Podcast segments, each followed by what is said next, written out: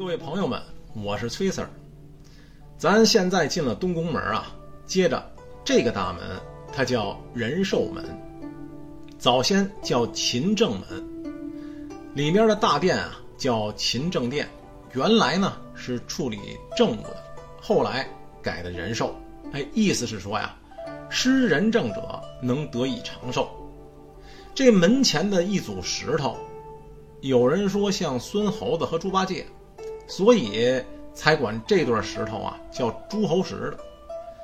进到当院，您再看四下呀各有一小块石头，门里边有一大块，这些石头啊叫太湖石。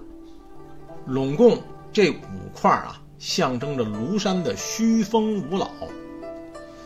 院当间啊。这儿还摆着一只麒麟，俗称呢又叫四不像：龙头、狮尾、鹿角、牛蹄。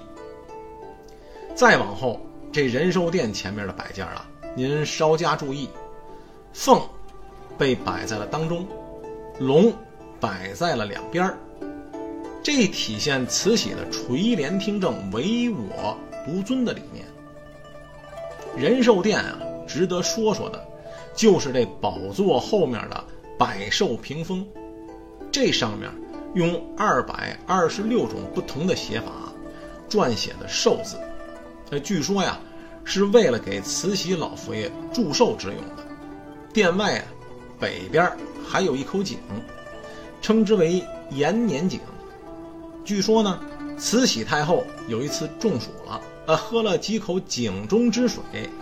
顿感暑意结消，故赐名延年之井。各位，在这颐和园里啊，还藏着一座园中之园，得，咱去那儿瞧瞧。